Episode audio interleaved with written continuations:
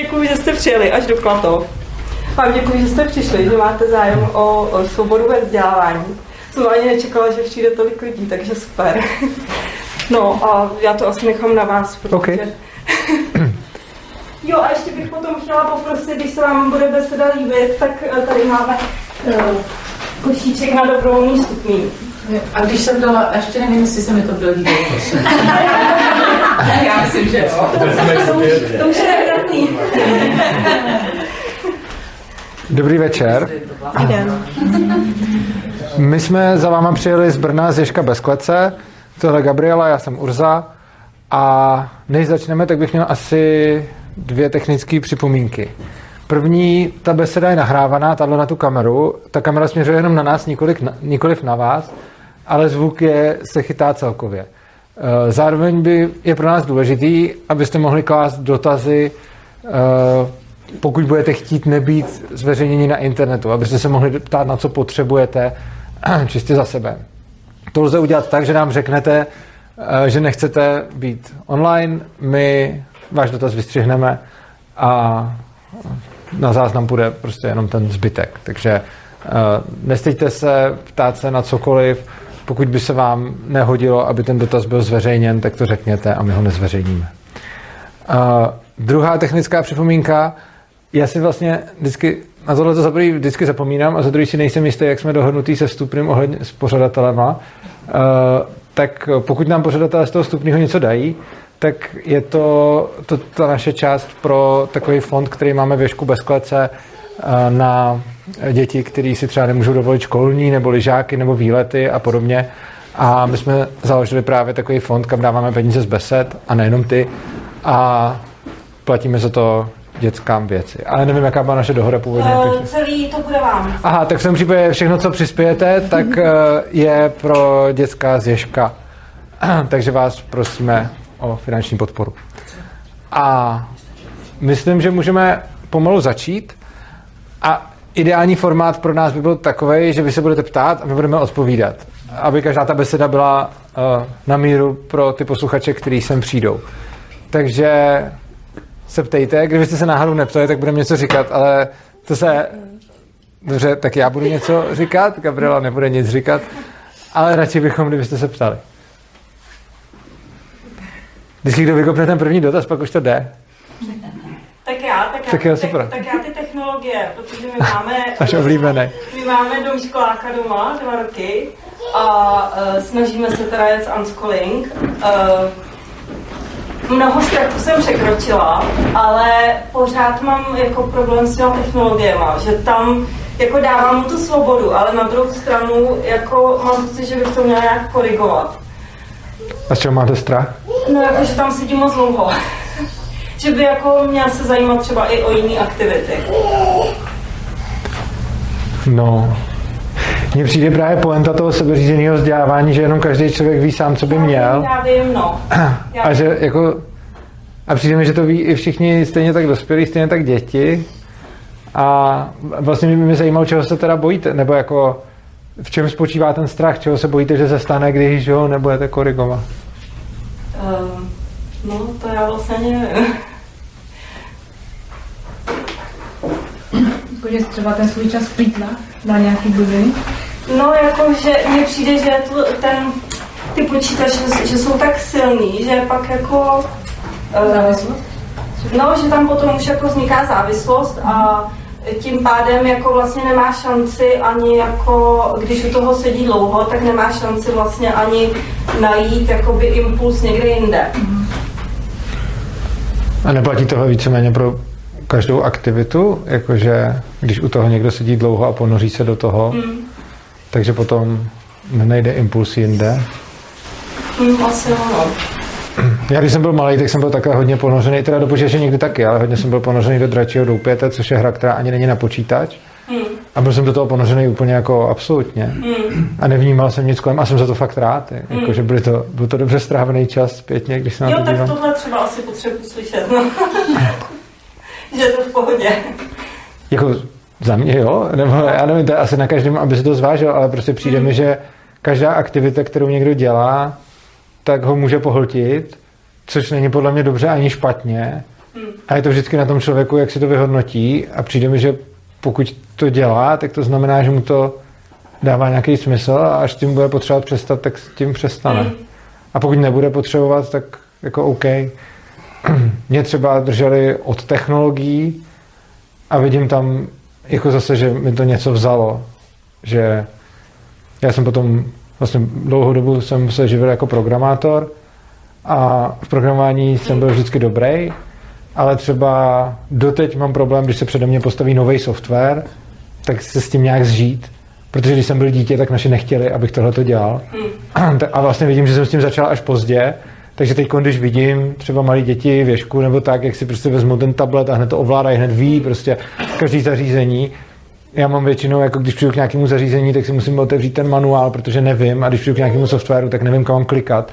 I když jsem vlastně sám programátor a byl jsem toho počítače dlouho, takže je to vždycky něco na úkor něčeho. A já teda myslím ještě, co tam u toho počítače dělají, že když jsou na sítích, tak mi to přijde fakt blbost. Že ty děti nejsou vůbec mezi sebou vlastně. Ne, tak to ne, na sítě ne, tak oni, on hraje, jako mají tam komunitu, Je. komunikuje s dětma, hraje. Naučil jsem se třeba perfektně anglicky no, sám, během chvíle vlastně. Protože oni v té komunitě mluví jako i anglicky. Proč vám přišlo blbost, kdyby byl na sítích? Že ty děti sedí u počítače doma a nejde mezi děti. To mi přijde úplně jako dobře. A proč? Mám pocit, že jim fakt jako kus eh, jako mozku chybí. Že nespojují prostě realitu vůbec eh, jako... Jsou mimo realitu ty děti často. Že prostě pokud sedím u počítače a jsem tam sama a jsem komunikuju s někým, kdo je někde jinde zase u počítače, tak mi to nepřijde jako úplně jako dobrý. No. Mně přijde, že ty děti někdy můžou působit, že jsou mimo realitu v případě, že právě se jim to nějak omezuje a že, že třeba to dělají potají, anebo že mají jasně stanovený čas, kdy třeba můžou a kdy ne. A pak se, kdyby, pak se fakt do toho jako ponoří úplně jinak, než když si to prostě můžou všechno dávkovat tak, jak potřebují. Já mám třeba děti 10 a 12 let, vlastně já vůbec jako, já nevím, co tam dělají, pokud mi to sami neřeknou, tak já je nějak nekontroluji, nehlídám. Oni se teda často chlubí tím, co tam dělají všechno. A jsou to dobré věci, Jsou to, do, kolikrát. jsou to dobré věci. A mě to vlastně uklidňuje, že, že si to všechno tak jako zbytek svého života tak nějak jako řídí sami, tak jak potřebují a učí se to. Takže mě, mě je v tom třeba dobře. Já si nedokážu představit, že by tam někdo měl obavy. Pro mě je to v pohodě takhle. Mně možná ještě přijde, uh, mě, jako nemyslím si, že to, že někdo sedí u sociální sítě, že to není realita. Já si myslím, že i ta sociální sítě je součást reality.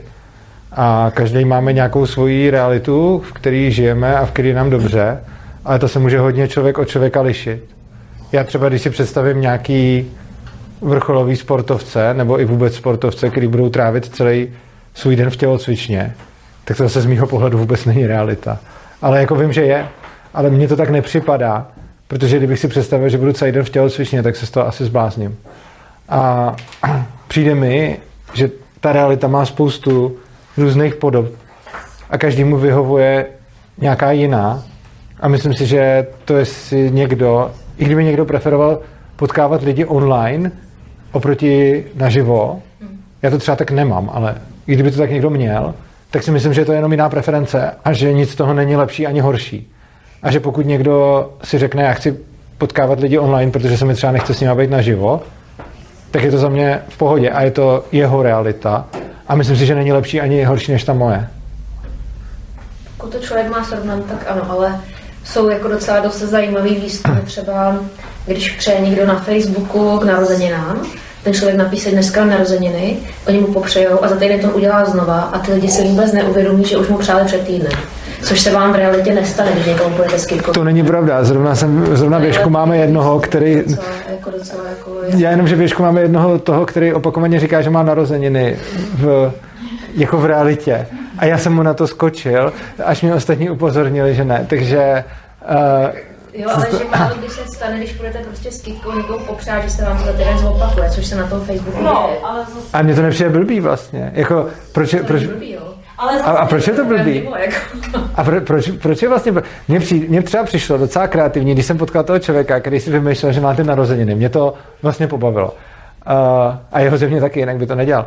vlastně proč je špatně, když někdo bude pravidelně vypouštět info, že má narozeniny a dostávat ty přání, jestli mu to baví? Vypouští. Já mám problém s tím, kdo mu přeje, že se nezamyslí nad tím, že mu přál před týdnem. A že třeba musí v hlavě jiný věci a No já myslím, že spíš nepřemýšlím toho. Jako přeci, jako když mluvím, tak přemýšlím a když vtipkám jako... No a když tam má potom třeba 250 přátel, nebo já nevím kolik, a přeje každému, tak si to stejně nemůže nikdy zapamatovat. A kdyby v realitě šel popřát 250 lidem, Tak to nejsou přátelé, 250 přátel. a tak třeba někdo má to, To možná jo. no. tak se v tom třeba taky bude orientovat, kdo už měl narozeniny, kdo neměl. Jak? Ale hlavně zase mě, mě na tom, jakože vy popisujete nějaký jednání, který vám je třeba z nějakého důvodu nesympatický, nebo vám přijde nějaký, ale já bych se asi vyvaroval toho hodnocení. Mě, já na tom nevidím nic jako špatného a jako vlastně to, že někdo někomu přeje, mi nepřijde, že škodí ani jedné té straně. A Ne, to já jsem tak vůbec nemyslela. Já jsem spíš myslela tím, že vlastně člověk, pokud je v realitě, teda v té virtuální realitě, tak si myslím, že méně přemýšlí o, o světě. No, ale zase víc přemýšlí o, Jako nezamyslí. ale zase víc zamýšlí nad jinýma věcma, které se týkají té virtuální reality. Že? jo. Asi jo. Já si myslím, že jsem třeba ve virtuální realitě dost a v tom našem světě hodně. Jo.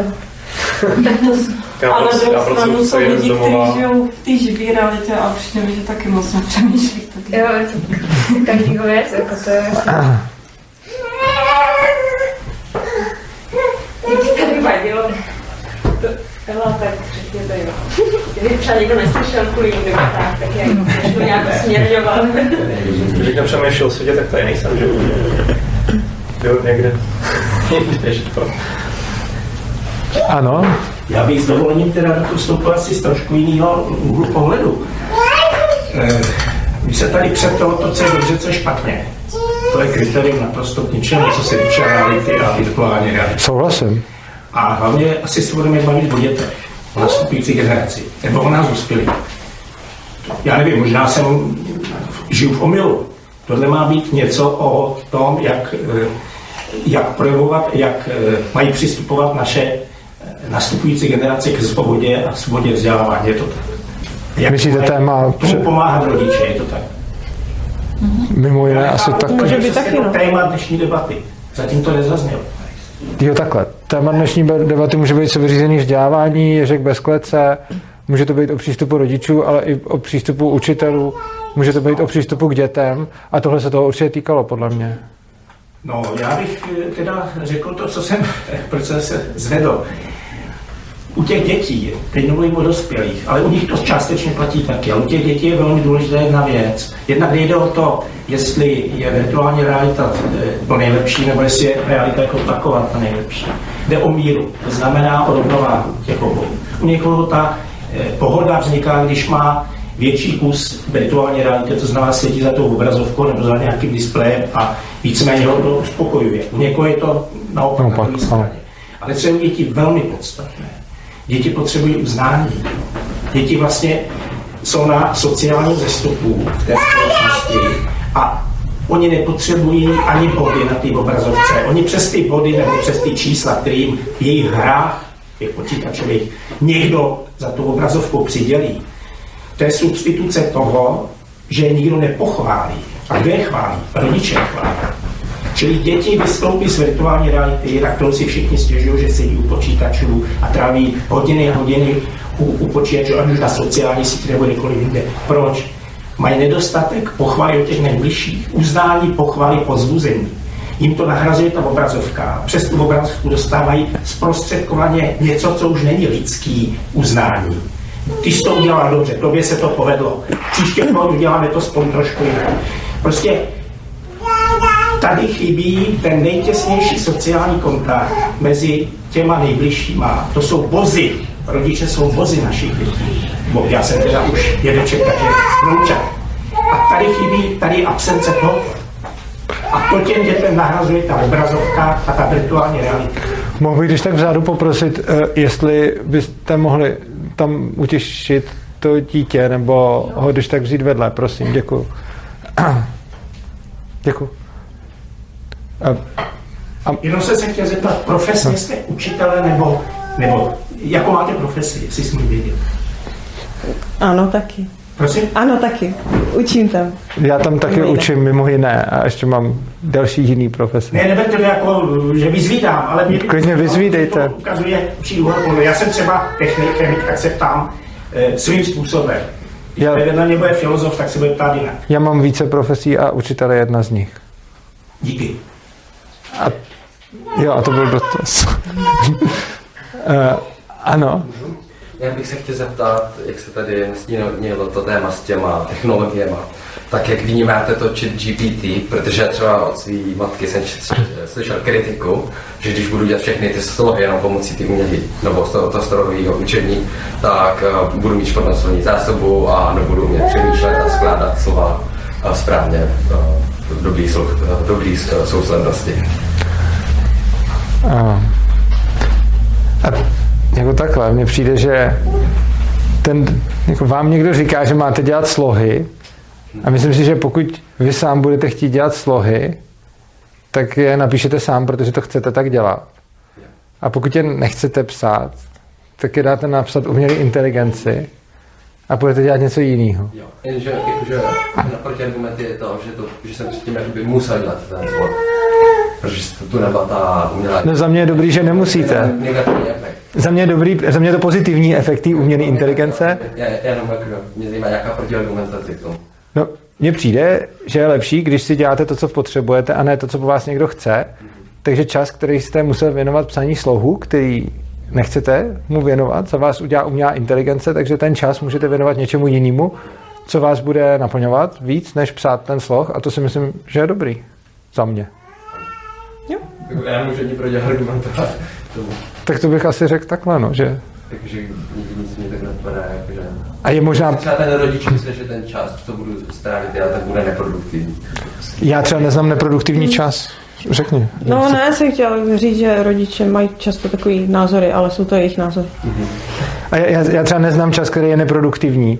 Neumím si představit neproduktivní čas. Prostě když něco děláte, tak to jako děláte z nějakého důvodu. A to samo o sobě dělá ten čas produktivním. A vlastně jako ty, rodi- jako ty rodiče asi budou mít pravdu v tom, eh, že když nebudete psát slohy, tak pak budete horší v psaní slohů. Ale to je vždycky za nějakou cenu, protože vy místo toho budete dělat něco jiného, co z nějakého důvodu potřebujete víc. Takže jako oni mají určitě pravdu, že čím méně budete psát slohy, tím hůře budete psát slohy. Ale to myslím, že život není, jako pointa života není psát slohy, ale třeba být šťastný nebo naplněný nebo žít smysluplný život a dělat to, co potřebujete. A to si musíte najít vy sám. A mohl bych vás ještě tak poprosit za ty dveře, že ono to, ten křik je slyšet až sem, jestli by s tím šlo něco dělat. Děkuji.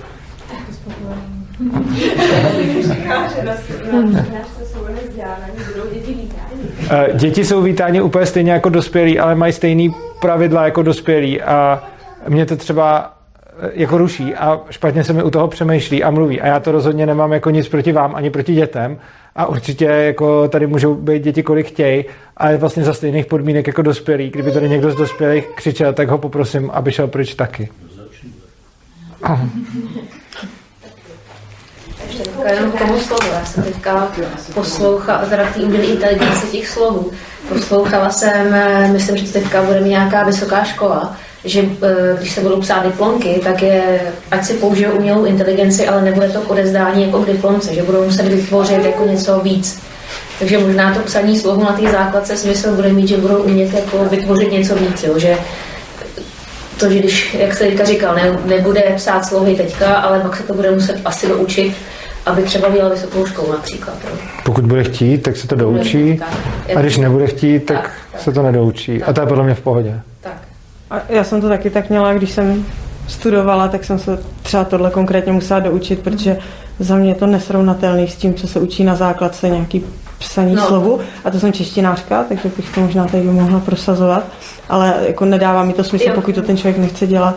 A přijde mi, že až jsem to potřebovala, tak jsem se to doučila a teď jsem to zase pustila, protože žádný odborný práce nepíšu. Jinak ne, není to nic osobního, jako... Jinak řeknu na záznam pro další diváky a případní, kteří by k nám chtěli chodit. Do každé té události píšeme přesně tohle o, o dětech eh, prostě těžko se nám u toho soustředí, takže To jsem vám právě chtěla říct. Ano. Jako vy jste začali, aby jsme dávali otázky, ale já třeba vůbec nevím, s kým mám tu čest. Já si myslela, že se třeba jako představíte, představíte tu svoji školu, protože já o ní třeba nic nevím, tak jsem si myslela, že se jako dozvím nějaký informace mm-hmm. o nějaké jiné škole, jak to jinde funguje. Tak jestli byste nám to nějak jako, nebo mám takový pocit jenom já, že bych to chtěla přiblížit, protože v podstatě ani nevím teda, na co se mám ptát, jo, protože nevím, čím se zabývat. Dobře, díky. Jo? přiblížíš? Jo, přiblížím. A, Já bych měl dotaz. no, Eh, Tady jak pán eh, měl tu svoji myšlenku, máte nějakou jako strašně dobrou protiargumentaci proti tomu?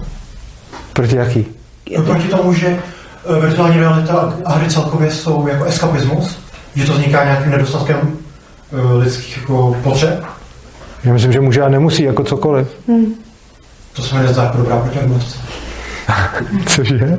Prostě samozřejmě se může stát, že někdo půjde hrát hru z důvodu, který je, jsem frustrovaný, nemám uznání, tak jdu hrát hru, ale někdo může jít hrát hru z důvodu, že ho to třeba baví. Já jsem hrál hry a myslím si, že mě to prostě bavilo a že mě netrápilo nějaký uznání. A stejně tak může někdo jít uklízet třeba. uklízet nebo plavat nebo si číst, protože mu něco chybí, a nebo to může jít dělat, protože ho to baví.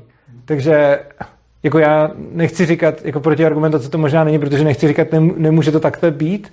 Já souhlasím, že to tak může být, ale zároveň to tak nemusí být. Takže určitě budou případy, kdy to přesně takhle je a budou případy, kdy to takhle není. A myslím si, že ty hry na tom, nebo i sociální sítě, na tom nemají až tak jako výlučný postavení. Někdo může prostě propadnout hazardu, protože je v háji někdo z jiného důvodu. Někdo může prostě se začít zabývat něčím, protože je frustrovaný a někdo se tím stejným může zabývat, protože ho to baví. Někdo může na ryby utíkat před manželkou a někdo může na ryby chodit do přírody za klidem. Těch motivací bude spousta. A, a pán se na nic ohledně toho neptal, tak jsem na to neměl jak odpovědět. A, Tak jo. jo. Tak něco ke školy bez klece. Je to škola, která sídlí v Brně. Eh, Založila jsem ji v roce 2014. Eh, V prvním roce jsme měli žáky, kteří se vzdělávají doma, takový ty domškoláky. A o rok později už eh, jsme měli žáky v denním režimu. Postupně přibývali další a další. A v současné době máme na základce kapacitu 140 žáků a teď už máme i gymnázium, kde máme v současnosti asi nějakých 12-13 žáků a postupně se hlásí další. Já jsem vlastně vystudovala teda učitelství pro druhý stupeň, potom speciální pedagogiku. Chodila jsem na nejrůznější praxe, vlastně už od prváku na Gimplu jsem doučovala a byla jsem z toho taková jako hodně smutná, když jsem objížděla ty rodiny a viděla jsem, co si všechno řeší po večerech, místo toho, aby třeba byli spolu a měli tam nějaké ty své vazby, tak seděli na tu koli, často psali i ty slohy právě a dělali vlastně to, co je nebaví, místo toho, aby spolu trávili čas. A potom eh, na vejšce jsem eh, vymetala nejrůznější praxe, povinný, nepovinný, prostě jsem se vetřela tam, kam jsem chtěla, což díky tomu, že člověk studuje, tak to jde jednodušší, než když se chce někam vetřít jen tak. A tak jsem měla takový jako solidní porovnání o, o, o školách, teda především v Brně a blízkém okolí. Objížděla jsem i vesnické školy. A vlastně už od nějakého čtvrtého ročníku jsem učila na zkrácený úvazek na škole eh, s daltonskými prvky, takže to byla státní základní škola, ale měla v sobě nějaký prvky alternativy. A tak nějak jsem si to všechno skládala. A když jsem potom odešla na mateřskou, tak eh, jsem viděla, že už se pak do té školy nebudu chtít vrátit, protože pro mě bylo složitý tam nějakým způsobem fungovat. Já jsem měla uh, ty žáky tam moc ráda, myslím si, že jsem byla i tak nějak jako oblíbená. A jakože pokud se týká nějakých vztahů, tak to tam bylo v pohodě. Ale pořád jsem musela s těmi dětmi dělat to, co, to, co se po mně chce. A já jsem tady v tomhle nechtěla žít. Mě prostě vadilo, že musím vstoupit do třídy, kde přede mnou sedí, tak jak tady sedíte vy, tak tam sedělo z donucení 25-30 lidí a že si tam vzájemně hrajeme na to, že jako nás to obou straně baví. Jasně, mě třeba čeština bavila, já jsem si myslela, jo, super téma, ale třeba tam byli takový dva lidi, kteří byli stejně naladění, měli stejný zájmy, opravdu se o to zajímali. Tak člověk začne vymýšlet takový ty opičky, že jo, aby teda jako, aby, aby to nějakým způsobem bavilo všechny, protože ano, ono jde namotivovat všechny, když budete chtít, tak jako dokupete k tomu, k čemu chcete.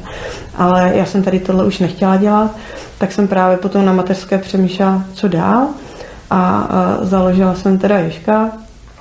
Je to škola, která je tak svobodná, jak to současná česká legislativa školská umožňuje, což eh, pro mě osobně je třeba málo, některým to stačí, mně to nestačí, protože musím hodně kličkovat, musím neustále někomu něco vysvětlovat, popisovat a tak nějak jako myslím si, že ty děcka tak nějak jako tam můžou fungovat, eh, jak potřebují a pro nás, pro dospěláky si myslím, že je to těžší. Že vlastně pořád musíme něco odůvodňovat někomu. A ty děti, těžko říct, jestli by tam ve skutečnosti byly, kdyby nebyla povinná školní docházka, to nevíme. Oni tam chodí rádi, jsou tam, myslím, spokojení, ale těžko říct, jestli by fakt někam chodili, kdyby vůbec nemuseli chodit někam. Uh, já jsem nás nepředstavoval víc právě, protože jsem si říkal, že když to bude někoho zajímat, tak se zeptá, když ne, tak ne. Abych představil sebe, tak uh, já jsem matfizák, který dlouho dělal programátora, to programování jsem taky, programování a matematiku jsem taky učil na nějakým uh, soukromém Gimplu, bylo to gymnázium Educanet, což vlastně je gymnázium, který je asi svobodnější než jako většina klasických státních škol, ale z mýho pohledu teď jako pořád velice nesvobodný.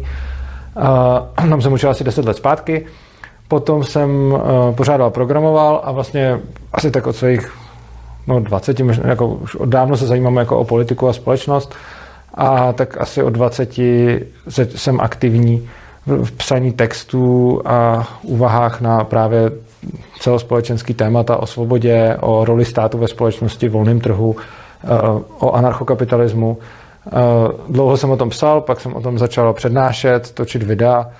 Založil jsem spolek Svobodný přístav, eh, kde vlastně se věnujeme těmto tématům, jak ekonomickým, tak sociologickým, právě roli státu ve společnosti, volnému trhu.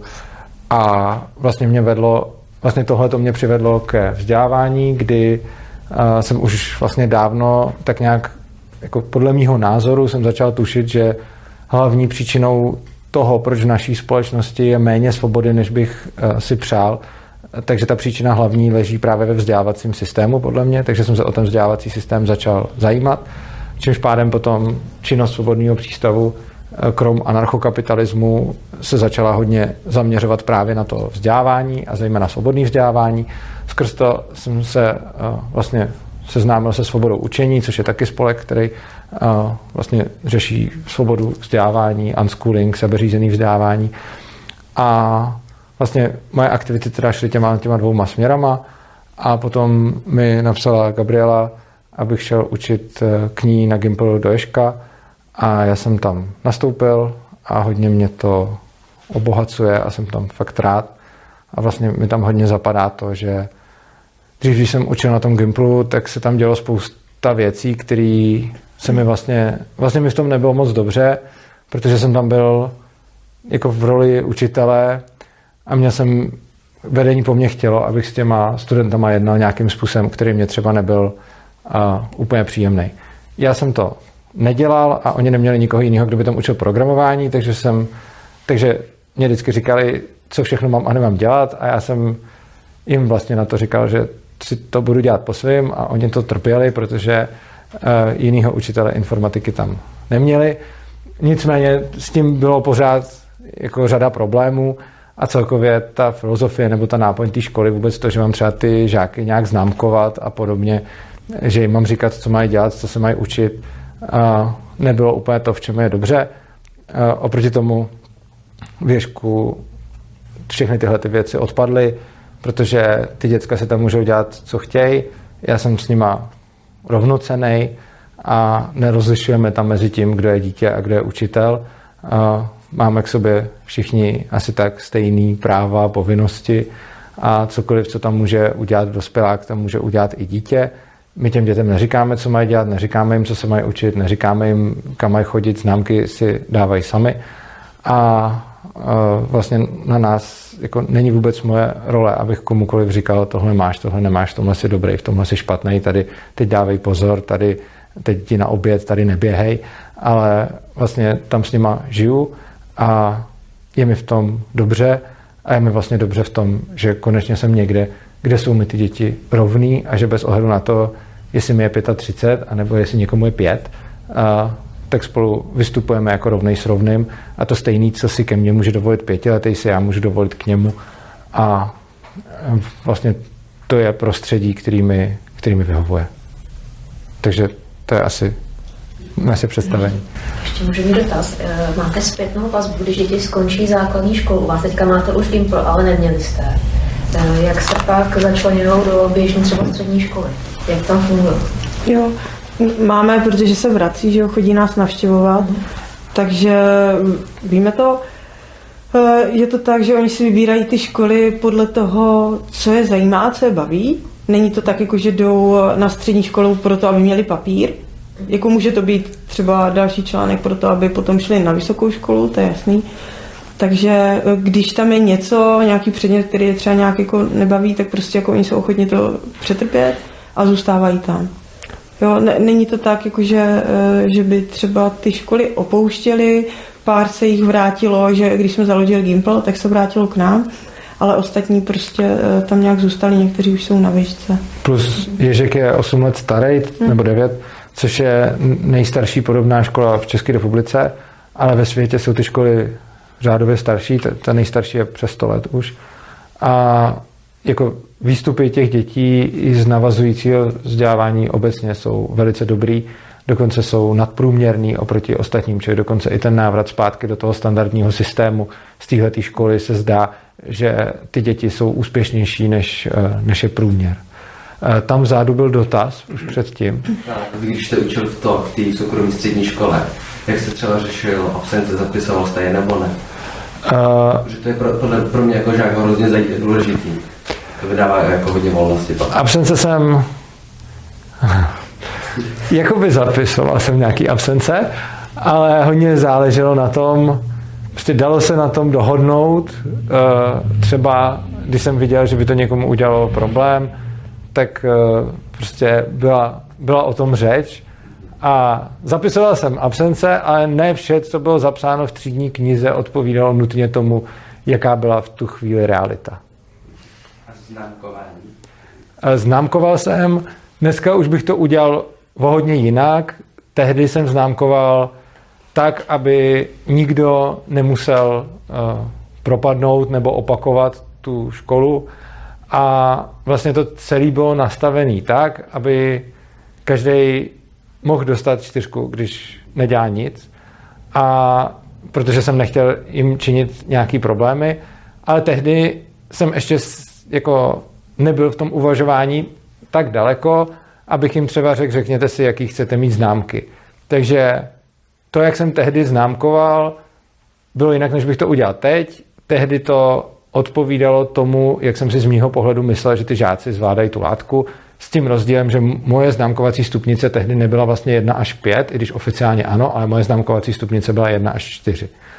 Uh, takhle jsem to nějak dělal a snažil jsem se, a tehdy jsem si ještě o sobě myslel, jak to dělám jako hezky a jak jsem na ně hodnej a snažil jsem se jim co nejvíc vycházet vstříc, být jako v těch známkách co nejvíc mírnej. A vlastně zrovna dneska, nebo zrovna nedávno jsem se dostal k nějakým prostě starým záznamům z té školy, kdy jsem prostě jako fakt známkoval, eh, tak jak bych to dneska už nedělal, protože ale vlastně mi v tom, ani v tomhle to mi nebylo dobře, jenom mě prostě nenapadlo to nedělat. Jo. Dneska bych to asi udělal, že bych jim řekl, ať si každý řekne, jakou známku chce a tu by dostal. A, ale pamatuju si, že právě já jsem nedokázal přesně popsat, v čem mi tam nebylo dobře, ale vlastně tam byla spousta věcí, ve kterých mi nebylo dobře. Ale člověka nenapadne, že třeba jedna z těch věcí je to, že je známkuju, protože přece učitel známkuje žáky a je to normální. A vzhledem k tomu, že jsem neznal nic jiného, tak jsem je známkoval tak, jak mně přišlo v pohodě, ale vlastně mi nedošlo, že tím, že je známkuju, se nějak stavím na dně do role někoho, kdo je má hodnotit. A dneska už bych to takhle nedělal, protože pokud by si o to neřekli, protože se nepovažuji za někoho, kdo by měl ty žáky hodnotit. Můžu se zeptat, jak teda prakticky probíhá ta výuka v Ježkovi? jako vypsané hodiny, nebo ta docházka, jak to jako funguje? Jo. Budova je otevřená od 8 do 16.30. Eh, V 9.05 se scházíme na ranním zvonečku, kde se sejdou v podstatě všichni, co tam ten den jsou. A tam může každý říct, eh, co, co by chtěl dělat. Dospěláci i děti prostě sdělují, co se bude dít. A vlastně pak se všichni tak nějak jako rozprchneme tam, kam potřebujeme. Máme velkou budovu, takže každý, kdo potřebuje, tak jde tam, kam potřebuje. A někdo jde teda i na lekce. Lekce jsou vypsané, jsou eh, třeba dlouhodobější, pak jsou i nějaký nárazový. Já to mám třeba tak, že se eh, s lidma domlouvám v září, eh, všeli jak se rozkupinkujeme, protože někteří se potřebují připravovat na přijímačky, některý zajímá psaní íček, některý zajímá interpunkce, někdo chce být se mnou a někdo chce být s kamarádem, takže si vytvoříme nejrůznější skupinky a pak, pak se tomu věnujeme. Není to tak, že kdo se tam zapíše, tak tam musí chodit celý školní rok nebo pololetí. Je to na nich, můžou třeba teď se mi tam někdo vrátil asi po třech měsících a, a je, to, je to úplně v pohodě. A ještě já to mám tak, když vlastně oni za mnou chodí, tak pro mě je důležitý proč, proč tam chtějí být. Takže když někdo řekne, že eh, se chce věnovat češtině, tak mě to nestačí. Já se ptám, jako co to je pro něho ta čeština. A aby to nebylo o tom, že teda jako splním si, abych mohl říct babičkám, maminkám, že teda mám nějaké lekce, ale aby to fakt bylo o nich, že potřebují něco konkrétního. A pokud to tak není a vyplave z toho to, že vlastně ta motivace je spíš vnější, že do toho někdo nějakým způsobem tlačí a jedno, jestli hezky nebo ošklivě, tak se o tom bavíme dál. A někdy třeba se pak bavíme i s rodiči o tom. A to už se teď je mý, než se to třeba dělo na začátku. Teď si myslím, že už k nám chodí víc dětí, jejichž rodiče už jako tak nějak chápou, jak to tam máme nastavené. Důležitý asi je, že všechny lekce jsou dobrovolný, nikdo nemusí na nic chodit a jsou dobrovolný obou straně, což znamená, že i z naší strany, stejně jako docházka do školy, je obou straně dobrovolná, jak z hlediska žáků, tak z hlediska učitelů. A vlastně nikdo tam není nucen cokoliv dělat nebo někoho hodnotit a prostě každý dělá to, co potřebuje. A stejně jako my nemusí chodit uh, žáci na hodinu, když se jim nechce, nebo je to nebaví, nebo jim můžou kdykoliv opustit, nebo tam zase přijít, tak uh, ani my jako učitelé vlastně nejsme povinní uh, mít tam nějak ty hodiny, nebo prostě se nikomu z ničeho vlastně nezodpovídáme. Je to vždycky na nějaký mezilidský domluvě, kdy samozřejmě pokud já mám zájem o tu hodinu, tak to neudělám, že bych tam nepřišel ale prostě mluvím s nima a když třeba potřebuju tu hodinu zrušit nebo posunout, tak si to s nima domluvím. Tam byl dotaz? Vy jste se hlásil před tímhle dotazem? Já, ne, ano, ne. vy, ale dobře. Tak, Já, ale zeptám se. tak se zeptejte. Když, když se mi prodluze, tak se zeptám. Aha. Já se vrátím k tomu známkování. Mě by velmi zajímalo, když srovnáte eh, tu svoji praxi v, v té státní škole na tom gymnáziu. Tam byl soukromý ten Gimpo taky. Tak jaké vlastně používáte kritérium hodnocení, že ty e, svěření nebo ty žáci zvládli to učivo? To znamená, eh, na té klasické škole je nějaký objem zadaný v osnovách, co by ty měli buď odmemorovat nebo v praxi teda předvést, že to zvládají. Ale při tomto e, přístupu dětem, a ten rozhodně nekritizuju, naopak mě se líbí, musíte mít nějaké kritérium hodnocení. Uh, ano, oni si sami řeknou, jakou chtějí známku a tu dostanou. Uh, co se týče té tý předchozí školy, kde jsem učil, ta byla taky soukromá, jenom byla jinak koncipovaná, ale ve státní škole jsem neučil. Uh, no, my se necítíme jako, že bychom měli někoho hodnotit. Oni nám chodí na lekce a to, jestli si to zvládli nebo nezvládli, si posoudí oni sami, jestli jim to něco přineslo nebo nepřineslo. Je to na nich, jestli tam budou nebo nebudou chodit. A já se necítím, že bych tam byl o toho, abych jim říkal, jak to zvládli nebo nezvládli, pokud se mě na to nezeptají. A, což znamená, my je musíme hodnotit, protože máme tady nějaký školský zákon, který je podle mě hodně špatný a je to přesně jedna z těch věcí, která omezuje tu naší svobodu. Jak jsme říkali, že ta škola tak svobodná, jak umožňuje naše legislativa, tak jedna z těch nesvobodných věcí je třeba to, že jim musíme psát vysvědčení.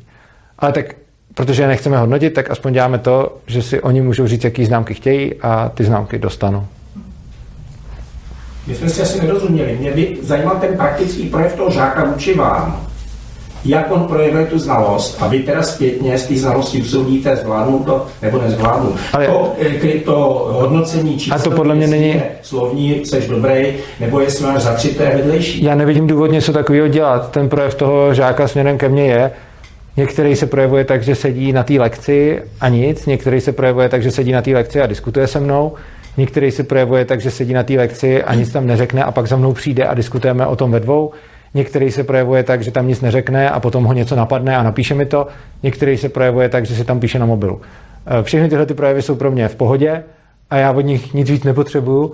A pokud on by za mnou přišel a řekl mi, Urza, myslíš, že to chápu, což se mi asi nikdy nestalo, tak bych mu asi nějak odpověděl za sebe, nebo bych se optal, proč se na mě na to ptá, nebo prostě něco takového. Ale neprobíhá tam žádný proces, o kterém mluvíte, typu, že bych já zjišťoval, jak moji žáci rozumějí tomu, co jim říkám. Samozřejmě to někde vidím a někdy mě to hodně potěší. Třeba když máme ty lekce o svobodě, tak pak to třeba vidím, jako já to ani nezjišťuju. A ty lidi za mnou přijdou a řeknou mi, co je k tomu napadlo, co je k tomu napadlo v ten den večer, eh, jak se, co, co z čeho si všimli v životě, eh, co zajímavého se stalo ve společnosti a my jsme o tom mluvili předtím na lekci. Tohle se mi stává. Ale a těší mě to. Ale nemám žádnou potřebu zjišťovat, jak ty žáci pochopili, co jim říkám, protože to je jejich věc. Podle mě. Takže zpětná vazba není. Zpětná vazba je, že mi chodí nebo nechodí na ty hodiny. A nebo pak je jakože na vyžádání. Pokud někdo se zeptá, tak uh, můj, já, mu, já mu ji třeba jakože poskytnu. Je zpětná vazba pro ně, já myslím pro mě. Pro mě je zpětná vazba, že mi chodí na ty hodiny a já se jich na zpětnou vazbu ptám. Takže já se na každý hodině v podstatě ptám, jestli má někdo něco zásadního pro nebo proti a vždycky na konci. A potom, když vidím, že mám třeba pocit, že se tam někdo nudí nebo něco takového, tak za ním jdu a zeptám se ho, jestli se mi to zdá, nebo jestli se fakt nudil a jestli tam vůbec chce být a řeknu mu, že tam být nemusí a pokud bych chtěl něco jinak, tak se ho zeptám, jak jinak. A když se mě někdo zeptá na zpětnou vazbu, což se mi, myslím, nestalo ještě, tak bych mu to řekl. Ale mě se asi z nich na zpětnou vazbu zatím nikdo neptal. Takže ji nedostal protože nevyžádanou zpětnou vazbu jim dávat nechci. Já to ještě doplním, když oni přijdou s nějakým konkrétním jako požadavkem, v čem by se chtěli zlepšit, co by se chtěli naučit, tak oni to potom poznají sami, jestli už to umí, a nebo jestli to umí do nějaké míry. Oni prostě ode mě nepotřebují slyšet, jo, tohle je v pohodě, tohle ti stačí, protože já nevím, co jim stačí. Jo, někdo přijde a říká, jo, když někde píšu nějaký komentáře, lidi mi nerozumí, nebo někdo si tam ze mě dělal srandu, že píšu jak debil, chtěl bych si něco udělat, tak třeba s ním sedím a projíždíme ty komentáře a on u toho se učí ty slova, který nejčastěji používá a pak se mu to nějakým způsobem rozšíří. A pak si může říct, jo, takhle mi to stačí, anebo naopak řekne, jo, chtěl bych se třeba dozvědět ještě něco tady o tomhle, o čem jsme se bavili. Takže je to opravdu na nich a právě proto já se jich na začátku ptám, co potřebují, protože když řeknou češtinu, tak ani já neumím češtinu za, a nevím, kolik let jsem studovala, takže je to o těch konkrétních potřebách a když já mám nějakou potřebu, že se chci něco naučit, tak přece já sama poznám nejlíp, jestli už to umím, nebo jestli ještě se v tom chci zdokonalit. Já tam třeba mám lekci o emocích a vnitřním světě, protože mám pocit, že náš svět a celý školství je zaměřený hodně na ten vnější svět a hodně ignoruje ten vnitřní.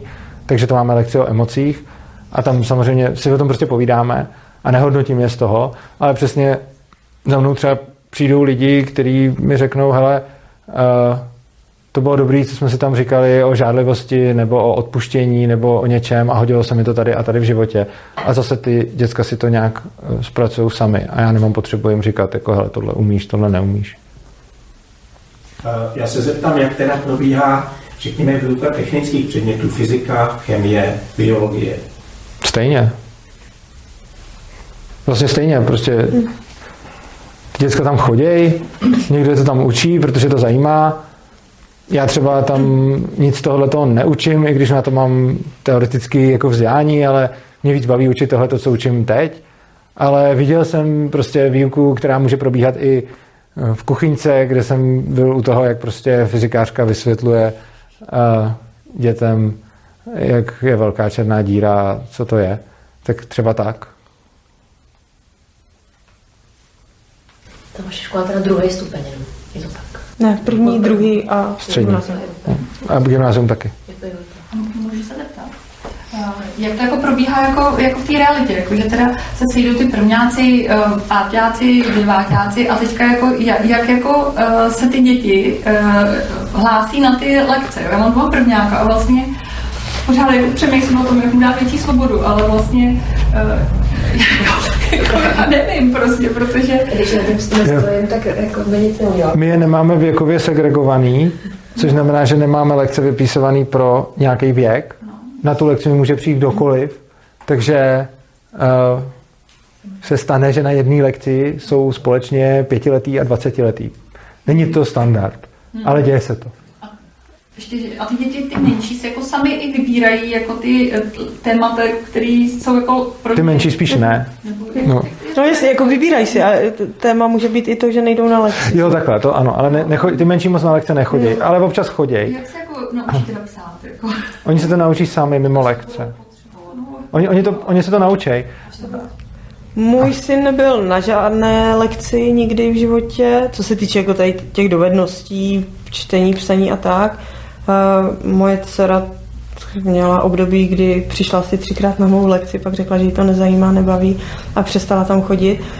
U syna jsem zjistila, že, že čte tak, že jsme šli někde po ulici a říkala, hele, tady ten dům prodává tady ten pan Novák.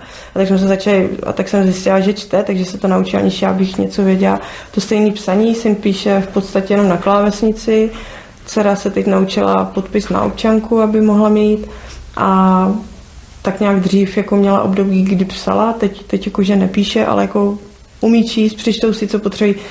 Píšeme si spoustu zpráv. Je pravda, že ona píše zprávy, že já si píšu neustále spolu komunikujeme, takže jako Jo. naučili se to prostě nápodobou tím že, to, tím, že to potřebovali. To stejný, když se třeba lidi ptají, jako, jak, se, jak se učí matematiku, tam oni, oni se učí počítat, že jo. Naproti máme takový obchod, kam děti chodí rádi nakupovat, takže jdou a prostě chtějí vědět, já nevím, kolik něco stojí, jestli jim stačí ty peníze, když jim to nestačí, že jo, tak uh, možná to v nich něco zanechá, že to příště spočítají, nebo sebou někoho vezmou, kdo jim s tím pomůže, takže tak nějak jako se to postupně učí.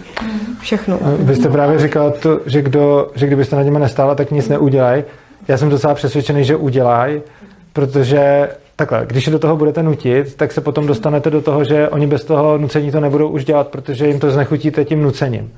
Ale vlastně pochybuju, že by zrovna vaše dítě byly, děti byly ty jediný na světě, který, který by se to nenaučili sami.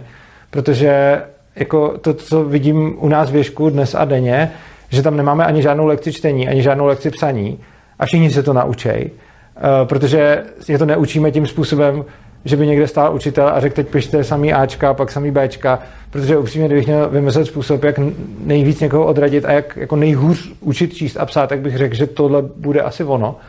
A to, jak to funguje u nás, je, že oni se to naučí prostě sami. Oni si potřebují třeba psát, eh, potřebují něco napsat, potřebují napsat sms potřebují chápat to, co jim říká počítač, potřebují si něco přečíst někde, protože všude potřebujeme číst a psát.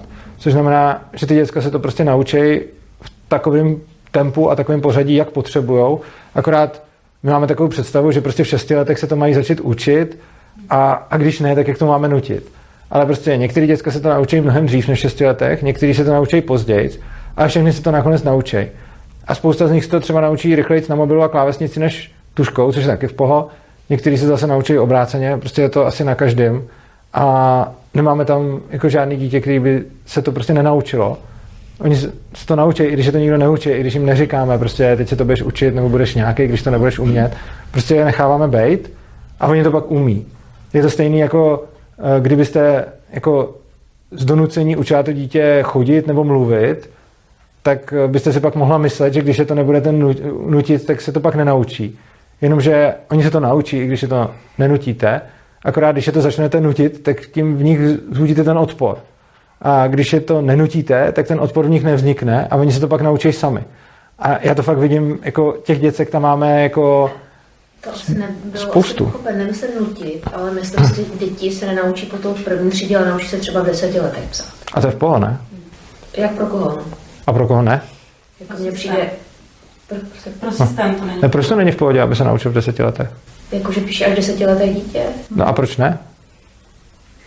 Mně to jako přijde, jako, že už to dítě je velký na to, aby třeba umělo něco napsat, jako, nebo jako napsat nějaký vzkaz nebo něco. Jako. To se bylo zase Jako oni se to, oni se to naučí podle mě dřív, jo, protože jako, to, je to dost, ale jako někdo by třeba mohl deseti, ale jakože když to vidím, tak prostě desetiletý děcka mi normálně píšou na sociálních sítí, sítích a na telefon. Takže jako ty desetiletý děcka věšku psát umí, i když je to nikdo neto a pravděpodobně už to nějakou dobu umí. Jako tuškou? Jo, tak to se asi všichni nenaučí, pokud to nepotřebují. A hlavně proč by měl, třeba mně přijde, my jsme se o tom, dneska jsme se o tom bavili, uh, jako mně přijde, že třeba psaní tuškou je něco, co vlastně jako nepotřebuji. Já to dělám, uh, jako jsem tam, jako když, jako většinou si to napíšu digitálně, jako drtivou většinu, jako 99% věcí, které napíšu, napíšu na klávesnici. 1% věcí, které napíšu tuškou, je, jsem zjistil, buď když zrovna třeba mám tu tušku víc při ruce a něco se našmarám, ale stejně bych kdykoliv mohl šáhnout pro ten telefon a napsat si to do toho telefonu. A druhý, když ti třeba někomu napsat dopis nebo něco takového, že ale to není nutný, ten bych mohl taky napsat na počítači, jenom já prostě z nějaký svý, jako, a i spoustu dopisů napíšu na počítači, ale občas se mi třeba chce někomu napsat dopis tuškou. A to je asi jediný už moje využití pro psaní rukou. Občas, když třeba někam na úřad, tak něco vyplním. Ale jako vlastně mi přijde, že psát rukou není potřeba. A jako bylo to potřeba určitě někdy dřív, a teďka to podle mě moc potřeba není. A psát na klávesnici, jako jak pro koho? Samozřejmě někdo bude žít v lese a nebude tam mít elektřinu, tak potřebuje psát rukou nejspíš, nebo třeba vůbec, ale, ale přijde mi, že psát rukou, jako když neumíte, tak vám to nějak zvlášť nebude asi komplikovat život. Ale oni se to naučí i tou rukou. Jako. Já bych se pokusil, eh, s toho, co jsem dosud od vás slyšel, vyjádřit vlastně ten základ, eh, na kterým to stavíte. Vy vlastně obracíte, a to asi je nesmírně dráždivý pro e, tu společnost, která nás obklopuje, vy obracíte roli vzdělání z povinnosti na životní příležitost pro ty děti. Asi možná jo. To je ale spíš... ale dráždivý, to je vám jasný. Tak je, no. To se máme totiž, to se máme totiž něco, co nesouvisí bezprostředně s váma ani s těma dětma. To, tam se láme moc toho, kdo chce tu společnost řídit. Vlastně jo. děti začnou vybírat, co chtějí vidět a jak se chtějí rozvíjet, tak ten, kdo z nich chce mít ten svůj nástroj jako příští generaci, no, no, tím přesně dost, se dostáváte k tomu, proč já jsem se začal, když jsem se věnoval anarchokapitalismu a bezstátní společnosti, tak jsem shledal, že vzdělávací systém je za mě největší problém svobody. A vlastně ano, když ty děti od malička učíme, že jim někdo dává zadání, tak potom v dospělosti oni očekávají zadání a očekávají někoho, kdo jim bude vládnout. A když je učíme, že si to zadání vytvářejí sami už od malička a my jsme tam s nima rovnoceně, tak takovým lidem se podle mě mnohem hůř vládne. A je to jeden z mých velkých důvodů, proč tohle dělám. Čili vlastně je to, jako, já jsem se k tomu přes tohle to dostal. Takže pro mě je to jako hodně důležitý. Ty děti teda u vás vlastně jedou na vnitřní motivaci, aby jsme to odlišili. Ano. A jak velká tak část by takhle chodí na ty lekce? Všichni? Jako no, někdy tam dostanou aspoň jednou? Všichni určitě ne. Někteří ne. Myslím si, že každý z nich byl někdy na nějaké lekci, stejně jako já jsem někdy byla na nějaké lekci hmm. tam, třeba u nějakého kolegy. Ale jako těžko říct, ně, ně, někoho to prostě baví víc, někoho míň. Někdo to má nejrůznější motivace, opravdu to může být, že ho to baví, nebo že se chce připravit na přijímačky. Je to nejrůznější. Jo, a ty lekce mají nějaký posloupnout, mm-hmm. že nabízíte ten program, oni můžou a nemusí. Myslím, že většina jich na nějaké lekce pravidelně asi chodí, ale ne, ne tak, že by si nabili těma lekcema jako plný rozvrh. Myslím si, že většina děcek věšku má nějaký lekce, na který prostě opakovaně dochází. A těch lekcí jako pár. A není to, že by měli jako plnou nálož všeho, plný rozvrh, ale prostě občas chodí na lekce. Spousta z nich tam chodí proto, že to třeba učím, že, že tam chodí za mnou a ne za tím předmětem, že prostě a to se stává všem a je to, jako, že je to celkem běžný. A prostě už mi bylo řečeno, hele, cokoliv vypíšeš za lekci, tak tam jdu. A je to, že prostě se mnou ten člověk chce být. A takže to je třeba motivace. Ale spousta z nich tam chodí kvůli tomu, kvůli tomu, co se tam říká, takže je to na nich. A myslím, že většina chodí na lekce ale asi nikdo nemá narvaný plný rozvrh, že by nedělal nic jiného než lekce. Ani, ani my ne. Je potřeba respektovat nějaký vzdělávací plán, jako, nebo vůbec, jo. Jo, jo, jo. To je vlastně rámcový vzdělávací program. Na jeho základě si každá škola vytváří svůj školní vzdělávací program a tam jsme právě hledali ty cesty, proto jsem na začátku říkala, že třeba pro mě to není moc svobodný, že je to právě náročný v tom kličkovat, že vlastně jediný, kde se tak jako nějak můžeme pohybovat, tak je to, že výstupy jsou povinný na konci prvního a druhého stupně, potom lze nějakým způsobem třeba spojovat předměty. Jo, takže jsme eh, pospojovali několik předmětů, máme třeba předmět madvědy, jazyky, jámy, a pak je tam nějaký jako ty estetická výchova, což je výtvarka, pracovky a tak. No. Spíš já mi si nevysvětlila. Jo, já A to je hezký. Jámy, jámy to znamená já a my.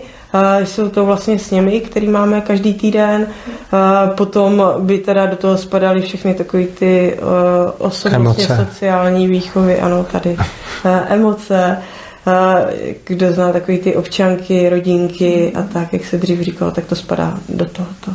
Jak jste říkala, výstupy, první a druhý stupeň, tak to je od těch dětí anebo od vás? Hmm, to je od státu. Jo, takhle. Myslela, jestli prostě něco se dělá jako na konci prvního dne. Teď tady byly tři, tři dotazy. První byl tam. Jo, já jsem se chtěl zeptat, uh, jestli tady jakoby vypisujete téma té lekce, nebo jakoby, jak je tam vlastně jako zaručená nějaká, nebo zaručená, nějaká následnost, nebo jestli se ty děti do toho nějak jako můžou říct, já nevím, dneska by mě zajímalo něco a prostě jako s tím se to změní, nebo No obojí asi, jakože ta kontinuita, prostě něco si připravuju průběžně, že furt vypisuju tu stejnou lekci, a, ale když tam někdo chce něco jiného, tak se zeptám vždycky, když se tam sejdeme, jestli jsou s tím všichni OK. A když jsou, tak vlastně takhle. Mám připravený nějaký směr, kterým ty svoje lekce ubírám, ale velice často se stává, že někdo chce něco jiného a já se v tu chvíli zeptám, jestli jsou s tím všichni OK. Ještě nikdy se nestalo, aby nebyli. Eh, Takže když tam někdo přijde z lekcí na přání, tak je to pak lekce na přání. A vlastně jsem asi i radši, když se to ubírá tím směrem, který si řeknou oni, než tím, který jsem připravil. A ten směr mám připravený proto, že když zrovna nikdo nebude mít nic, co by poptával, tak se jich zeptám, jestli jsou OK s tím, když jim řeknu zase něco, co třeba mě napadlo, jestli to chtějí slyšet. Oni mi na to vždycky řeknou, že jo. A pak se tam povídáme.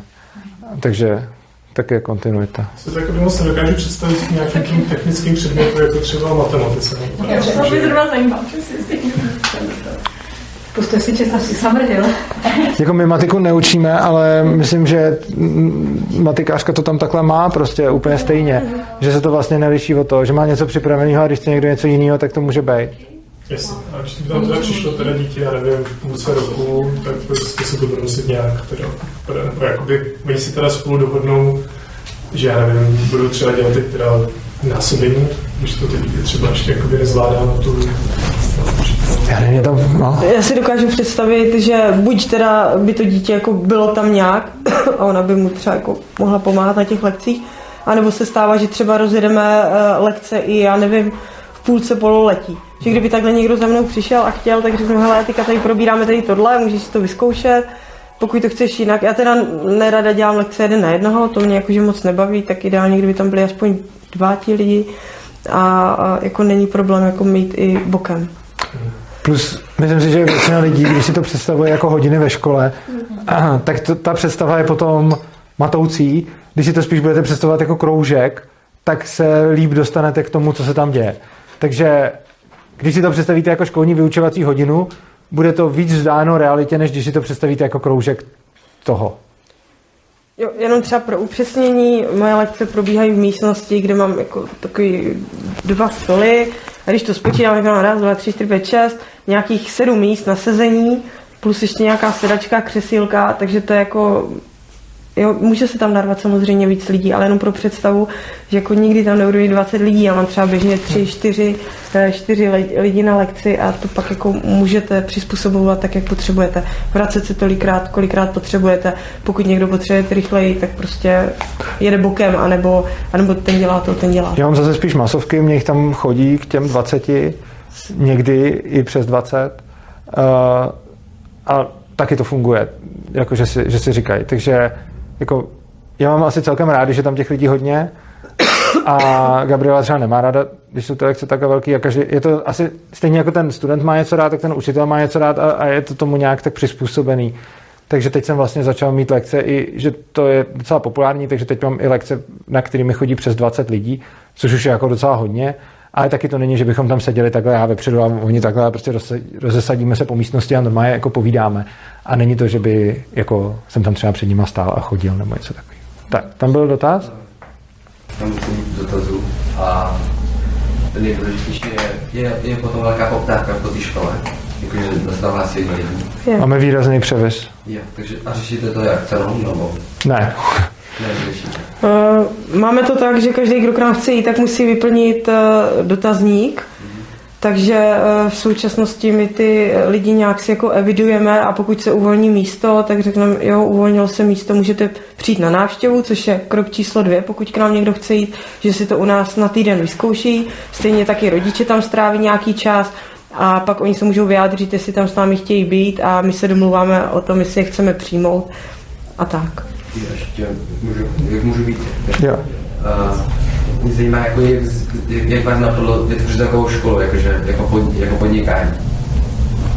No, a, to, jako, já asi neumím podnikat, takže já to nemám jako podnikání. To neberete jako biznis. tak kdybyste tam přišel a trošku mě poznal, tak to asi pochopíte. Ale jako asi jako biznis by se to dalo koncipovat. Jo, jsou školy, které to mají jako biznis. Jakože, protože mě jako napadlo, že když je potom taková poptávka, tak to být jako dobrý jako biznis, jakože mě by to třeba jako, jako mě by to třeba jako zajímalo, jakože něco takového vytvořit. Tak do toho. No. Tak do toho čekáme, že někdo uh, Tam byl další dotaz vedle váš kolega, ano?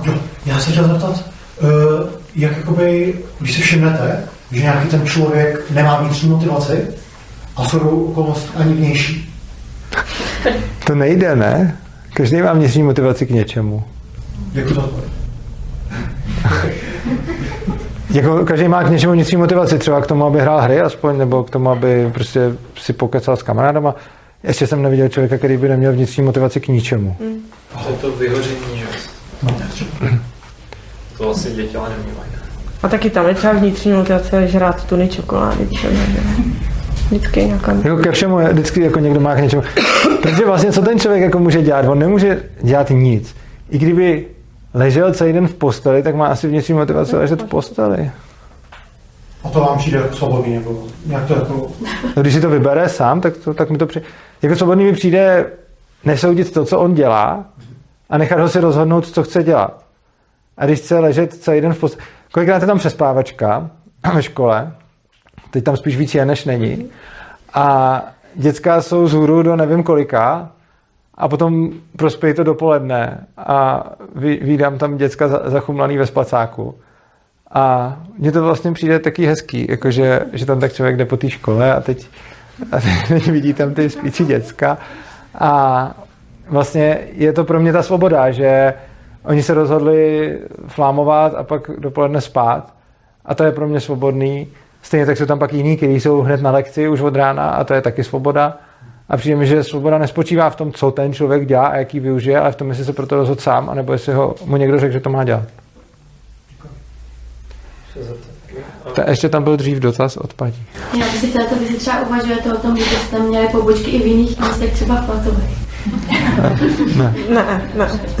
Ono to hlavně nedává moc smysl. Finální koncept, že ty děti fakt mají tu svobodu a že vlastně v nich rozvíjíte to, aby oni sami věděli, co chtějí a co je to jejich, proč žijí ten život a co je zajímá.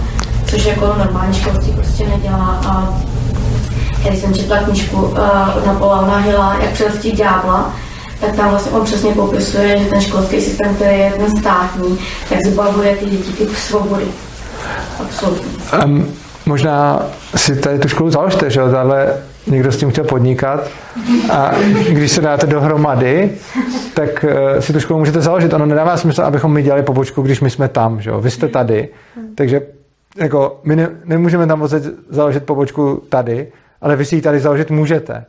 A tak to udělejte třeba, pokud chcete, pokud vám tady ta pobočka chybí. Za váma třeba takhle lidi podívat se, nebo že by měli Jo? Že byste jim předali vlastně to vaše know-how. Jakože zá, zájem je velký. Pokud jde o, o tu pobočku, já to jenom vysvětlím, že jako, oni se na to lidi často ptají, ale mně to prostě nedává smysl v tom, že jako Ježek je prostě Ježek tím, že tam jsou ti lidi a máme to tam nějak nastavený, je tam nějaká budova, prostě nějak to tam máme a jsme to my. A já prostě třeba nechci uhýbat z toho, s jakýma myšlenkama jsem tu školu zakládala a kdybych někde začala vytvářet pobočku, tak by to znamenalo, že bych těm lidem v té pobočce musela říkat, tak jak to mají dělat a tím by se kdyby vytrácela ta svoboda. Takže je to tak, že když někdo chce založit školu, já ráda pomůžu. Jste inspirativní. Jste Jasně. k tomu. Jasně. My to know předáváme tady, že jo? Jo. A plus jako kdo chce, tak může dojet, ale musí právě projít tím sítem toho dotazníku, takže je potřeba vyplnit dotazník. Pokud eh, na to máme eh, kapacitu, protože fakt k nám chodí hodně lidí a někdy už to máme plný kecky a už třeba si chceme chvilku dáchnout, eh, tak přečtem dotazník a pozveme lidi. Lze tam i přespat, takže i pro vás, kdybyste tam... Tak... A nejsme jediná podobná škola. V České republice vznikají postupně, už je jich víc. Když si najdete asociaci svobodných a demokratických škol, tak tam těch škol je víc takových. Můžete brát inspiraci u nás i u nich. A vlastně jako my jsme tam, ale kdokoliv jiný může být kdekoliv jinde. A my budeme rádi, když to bude dělat. Je to i v našem zájmu, protože jako převis poptávky nad nabídkou je jednoznačný a pro nás čím víc takových škol bude existovat, tím spíš bude nějaký ministerstvo nebo nějaký úředníci reflektovat potřeby podobných škol.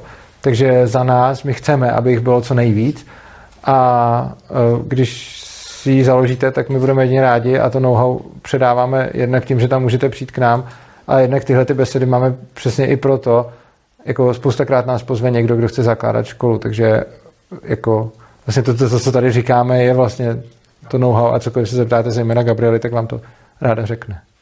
Tady byl dotaz. Já se zeptám na něco, co... Eh, Tady byl dotaz vepředu, Jo, pardon. Jo, já přemýšlím, který zvolit, tak asi uh, jsem tam měl víc. Chtěl jsem se zeptat třeba uh, ohledně ty šikany, jestli uh, máte třeba nějak pozorovaný, že původci, nebo původci ty, ty šikany jsou vlastně jako ty děti, co přijdou z toho státního systému, nebo jestli, jestli, v tom vidíte jako nějaký rozdíl, že třeba ta šikana vzniká i mezi dětma, který vůbec jakoby nebyli v tom státním systému a celou dobu vlastně jsou jen v té vaší škole, nebo něco tady k tomu. My tam šikanu nemáme a ono jde o to, že máme tam lidi, kteří třeba jsou, kteří mají problémy s více lidma, nebo jsou, mají konflikty s více lidma. Ale a možná jsou to lidi, spíš lidi, kteří tam přišli od někud, než lidi, kteří by byli jako pořád ze ška. Ale na to, aby to byla šikana, tak by muselo být jako, jako hodně těch lidí, kteří šikanují někoho. U nás je to spíš naopak, že je třeba někdo, kdo má konflikty s hodně lidma, tak, ale nemáme tam jako nějaký terče, jako že by někdo byl ten, na koho si každý plivne. A myslím si, že ta šikana vzniká s, jako nápodobou. Spousta věcí, které učitel v běžné škole dělá dětem, kdyby je dělal spolužák spolužákovi, jsou označovány jako šikana.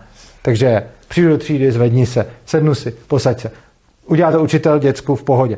Udělá to spolužák spolužákovi, hele, máme tu šikanu. Uh, teď tady budeš sedět a nedojdi si na záchod, dokud tě nepustím. Udělá to učitel v pohodě. Udělá to student studentovi šikana. Uh, ty studenti okukujou ten, uh, ten nerovný vztah, kdy ten učitel je nadřízený a ten student podřízený a oni se tenhle ten vztah učej. A ta šikana je vlastně založená na tom, že ten vztah je nerovný. Což znamená, že věšku šikana není a tenhle ten problém tam jako vůbec neřešíme. My jsme sami součástí toho kolektivu těch dětí, takže bychom to viděli asi i dřív, než... Uh, ale řešíme tam konflikty samozřejmě mezi dětskama, jako těch je, těch je hodně, ale řeší se, řeší se i s náma, řeší se je mezi sebou a je, je to podle mě hodně velká součást toho celého. Ještě, jestli můžu teda ještě jeden ale k těm technologiím.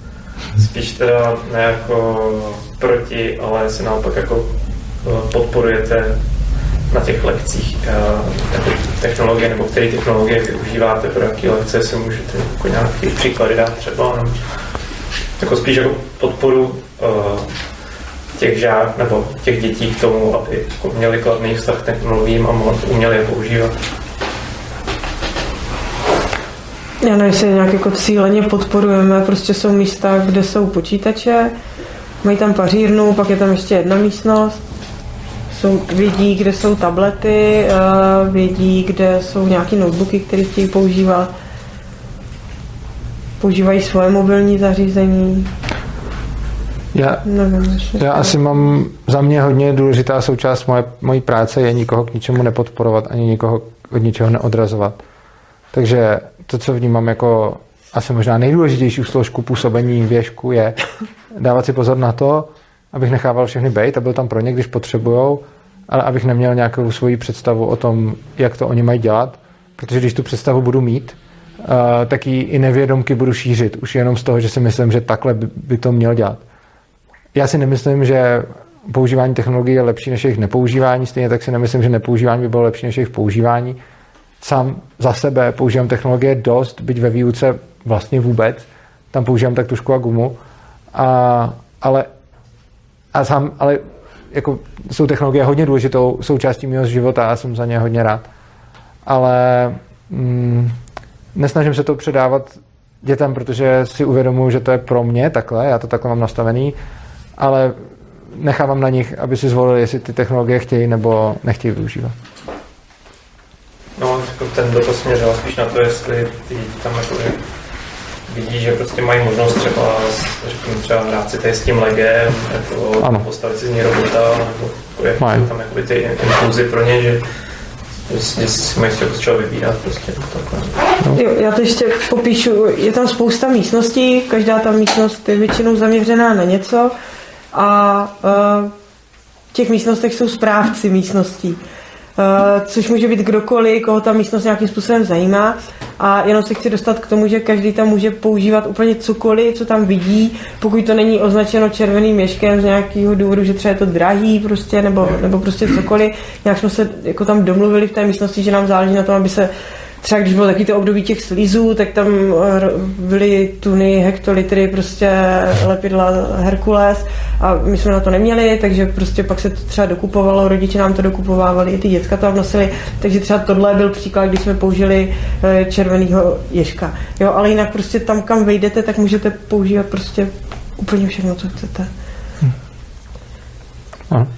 Já se zeptám, eh, z vašeho pohledu, ta klasická škola klade důraz na rozvoj IQ těch dětí, to znamená na, na jakýsi, jakýsi, jakousi práci s jejich inteligencí touto. A malý důraz klade na EQ, na sociální inteligenci. Proto tam vznikají ty negativní jevy, šikana, eh, egoismus, prostě takový ty prů- průvodní jevy toho stádního chování i těch dětí. A chci se zeptat vás, protože tak, tak jak to vyvedete, tak se domnívám, ale to je moje domněnka, že by ty děti měly být poměrně dobře vybaveny i tou sociální inteligencí. Ty, co odchází od vás. Máte nějakou zpětnou vazbu?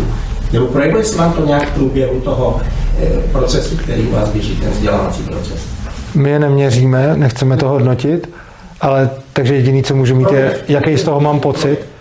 Mám z toho pocit, že ty děcka umějí komunikovat výrazně líp než jejich vrstevníci a myslím, že ten rozdíl je propastný. A to jak mezi sebou, tak s náma a vlastně je pro mě, jako je to, je to hodně vidět. Takže protože se tou komunikací zabýváme. Jako, myslím si, že je to dokonce většina toho času, většina toho, co se tam děje, je nějakým způsobem komunikace a mezilidský vztahy, který se řeší furt. Neustále řešíme, protože jsme součástí toho kolektivu i my, takže prostě jako řešíme fakt jako i osobní věci, řešíme různé konflikty, antipatie, žárlivosti, problémy a řešíme to s nimi nějak tak ne, jako že by byla lekce, komunikace, takovou tam ani nemáme, ale prostě jako je, je to fakt o tom, že, si, něk, že mi za mnou někdo přijde s tím problémem a že to s ním řeším. Ty, a a že, že se s ním o tom normálně bavím, jako bych se bavil s kýmkoliv jiným. Teď, než začala beseda, jsem si tady psal s jednou studentkou a řešili jsme něco, co ona má nějaký problém v životě. A myslím, že na základě toho se potom učí jako komunikovat. Já ještě to doplním jednou otázkou. Jestli to, eh, nemyslím, že vy to cíleně tlačíte do těch dětí, ale jestli máte pocit, že ty děti přirozeným způsobem začínají preferovat spolupráci, před konkurencí. Rozumíte, kam mířit? Jestli do příštího života budu vstupovat s pocitem, já chci být víc než je ten vedle mě a použiju k tomu jakýkoliv prostředky, tedy lokty, anebo já budu spolupracovat se svým okolím. Jestli i tohle je součást sociální inteligence. Jo, ale je v pohodě, jakože když nechtějí spolupracovat, tak chtějí být někde sami za sebe. Samozřejmě. to, se ne, to se nepřičítá. Jo, jasně. Máte za tu devítiletou dobu nějaký případy, že jste se museli s dětma z vaší strany eh, rozloučit? Že prostě se nepřizpůsobili, neadaptovali se, když třeba přišli ze státní, byli problémoví? Nebo jak jste to řešili? Mm, mluvíme, mluvíme. To je asi to jediné řešení, když se prostě něco děje, tak to, tak to nějakým způsobem řešíme. A jako děti odcházely, ale nikdy ne z toho důvodu, že my bychom někoho nějak jako vyhodili. A ještě se nestalo, že bych chtěl odejít nějaký to dítě. Vždycky, když odešlo dítě, tak odešlo, protože to přestali dávat rodiče a prostě stáhli od nás. Rodiče přestali dávat tu volnost tomu dítěti. Vy jste říkal, že ty děti komunikují jinak, jako než, uh, než jako zbytek včera. včera. Mě by se zajímalo, jak. Asi bych úplně neřekl zbytek včera, ale... Protože já včera. Eh, Ten hlavní rozdíl vidím v nějaké autenticitě, že jsou hodně svoje a že vědí, že můžou. Jak to vypadá ta No, že se nesnaží hledat odpověď. To často vidím, když k nám někdo přijde, eh, třeba z- ze státního školství a teď dělá s náma ten přijímací pohovor, tak vidím, že se často snaží dávat mi ty odpovědi, které si myslí, že chci slyšet. Eh, Po nějaký době věšku na tohle ty děti kašlou a dávají mi ty odpovědi, jaký jsou v nich, což je neuvěřitelně skvělý. A protože se tam tak baví. A to je jedna věc.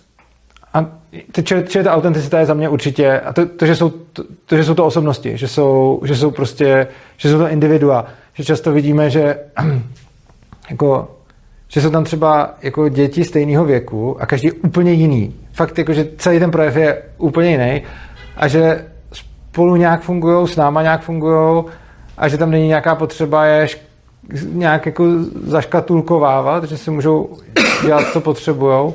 To je jeden velký rozdíl. A druhý velký rozdíl vidím v tom, vzhledem k tomu, jak máme u nás nastavený proces rozhodování, že je konsenzuální a ne demokratický, takže nejde nikoho přehlasovat. Vlastně o všech věcech, které se v té škole dějou, se musí shodnout všichni, kdo o to mají zájem. Neexistuje jít přes někoho, takže i kdyby jeden nesouhlasil, tak se to bude tak dlouho řešit, dokud eh, se nenajde schoda na něčem. Což znamená, že není moc možný někoho převálcovat, nebo rozhodně to není žádoucí, a pokud ten, jako, máme to, ten, to prostředí nastavit, není tak, aby nedocházelo k převálcování, třeba i většinou. I kdyby bylo 20 pro a jeden proti, tak to stejně neznamená, že to je ano. A kdyby bylo 20 proti a jeden pro, tak to není ne. A tím, že ty lidi jsou zvyklí na tenhle ten systém, tak potom, když se na něčem neschodnou, tak začnou automaticky generovat spoustu dalších řešení, která by mohla ta situace uspokojit obě strany. Protože tam, kde vím, že si můžu silou prosadit to svoje, ať už je to síla tím, že jsem dospělý, nebo síla demokratického hlasování, že přesvědčím ty ostatní lidi a tak, tak eh, dává smysl si prostě furt trvat na tom svém.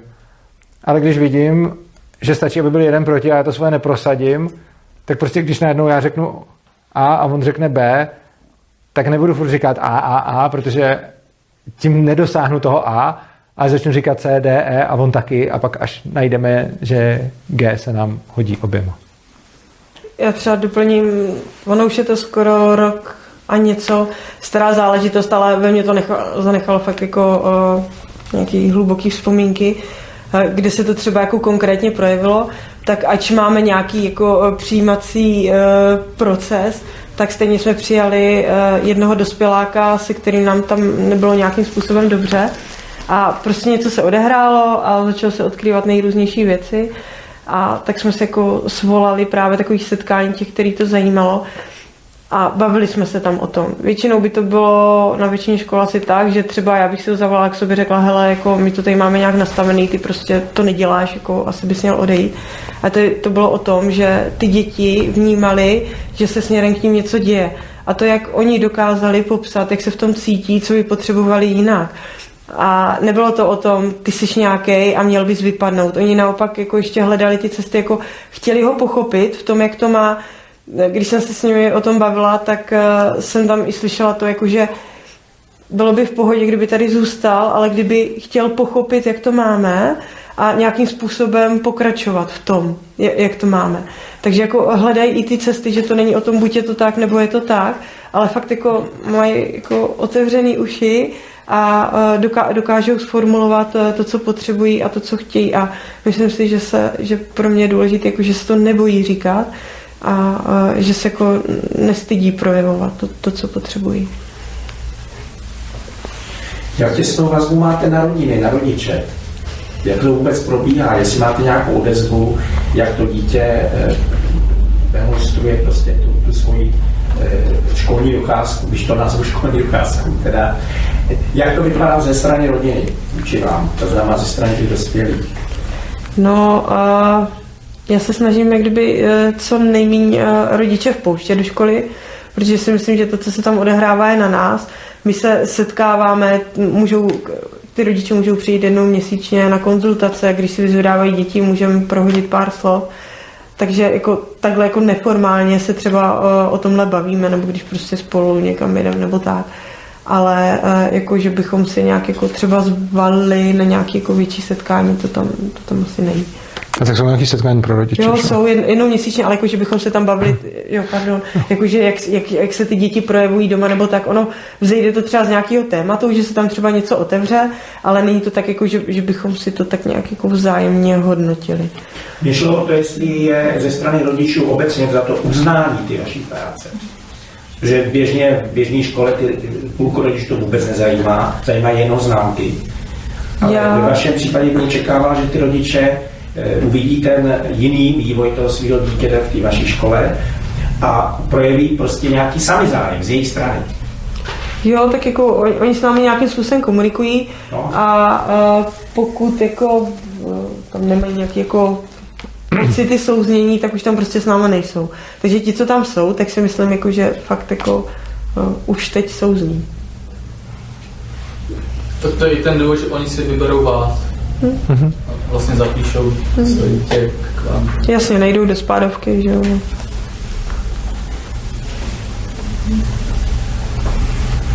Ano.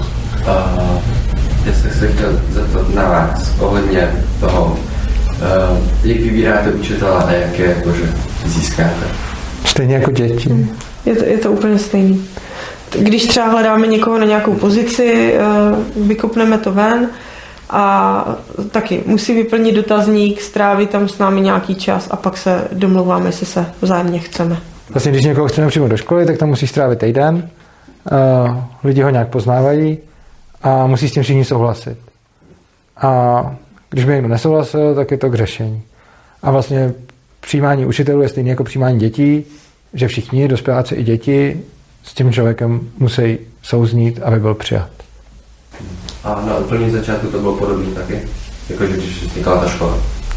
Ne, eh, to, to jsem byla jenom já a vlastně jsem tak nějak jako měla štěstí a vlastně ta kolegyně, která eh, ten, od toho druhého roku se mnou byla, tak to je tam doteď a pak se přidávali další.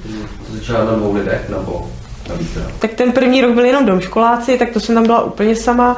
Mezičase jsem teda eh, zháněla další kolegy, potom přišla ta jedna, která tam je s náma od začátku, plus ještě jedna kolegyně, která tam je eh, jenom na dva dny v týdnu a ta je s náma taky od začátku. Takže vlastně tři, co jsme tak nějak jako začínali, tak tam jsme a ostatní se postupně přidávali. Pár jich odešlo samozřejmě. Mohlo jako založit tu školu jenom s jedním, s jedním zaměstnancem? No. no. Je to. A jenom pro domškoláky? Prosím? Jenom pro domškoláky? Jako jestli to jde? No. Legislativně jde?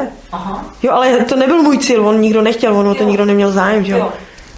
O tom rozhoduje ředitel, kdo, kdo může a kdo nemůže. Na domškoláky má jako kapacitu školy. A... a oni se započítávají normálně do kapacity, takže... Jo, A ta škola vaše se uživí um, v rámci školného, nebo máte nějaké dotace, nebo sponzory? Od státu dostáváme. Máte dotace. Mhm. A to vám stačí na to, no, ty dotace? Nebo rodiče se nějak spolu podílejí taky? Tak rodiče potom platí to školný, že jo?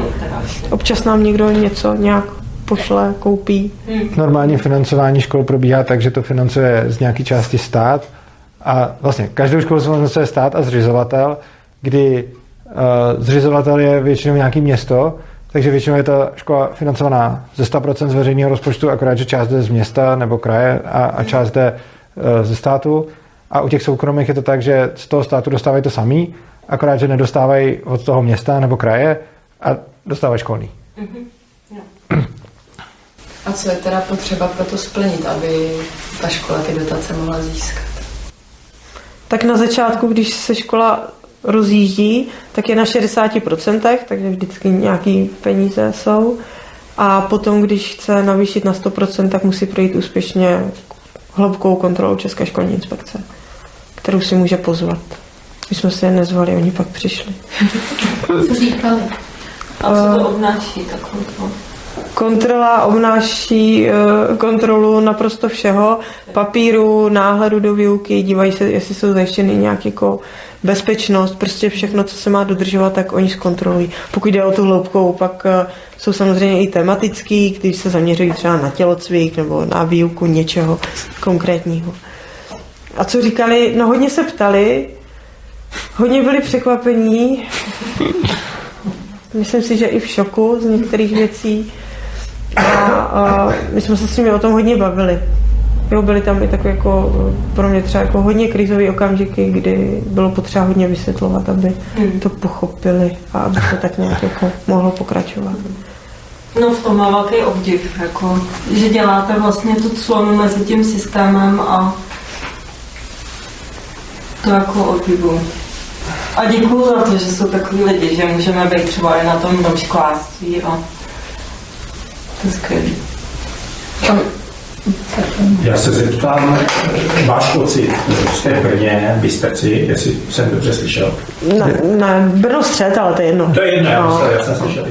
To je jedno. Tam nás nechtěli, Ale když nás chválovali. Máte, máte mě 8 let za sebou. Jo. Byl nějaký začátek a už teda jste jako zaběhlí.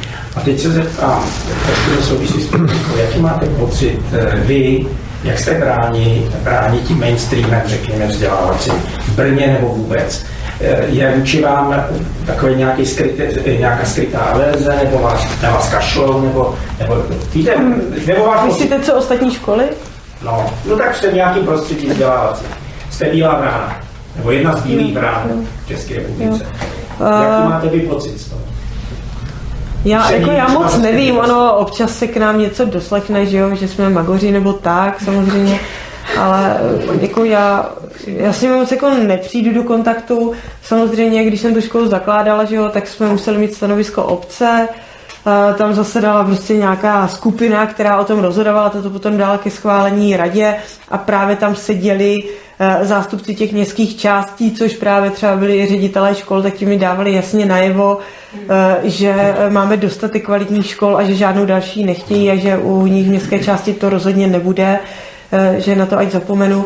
Takže jako to, to, oni jako nechtěli si vpustit někoho dalšího, ale myslím si, že teď už zase je to někde dál, že jako už si tak nějak jako zvykli, že eh, soukromé školy prostě existují, že fungují že, a že už jako jsou i různé soukromé školy a některý jsou víc divný, některý uh, méně divný a, a, a že je to jakože nejrůznější. Takže mají, mají nej, nejrůznější názory, ale nějak jako mi to asi najevo nedávají. Navíc zrovna my dva jsme anarchisti a máme tolik názorů, s kterými nikdo nesouhlasí, takže je nám to vlastně už jedno a zvykli jsme si.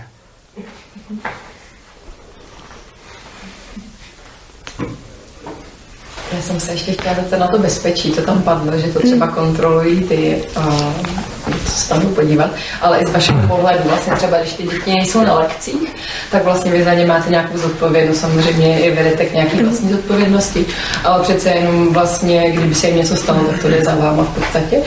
A, takže když třeba nejdou na ty lekce, tak se pohybují někde po budově nebo po zahradě. Kdekoliv. Kde chtějí. OK, a tam jsou vlastně v podstatě sami nikdo Ano. v tu chvíli, jo, takže... Jo.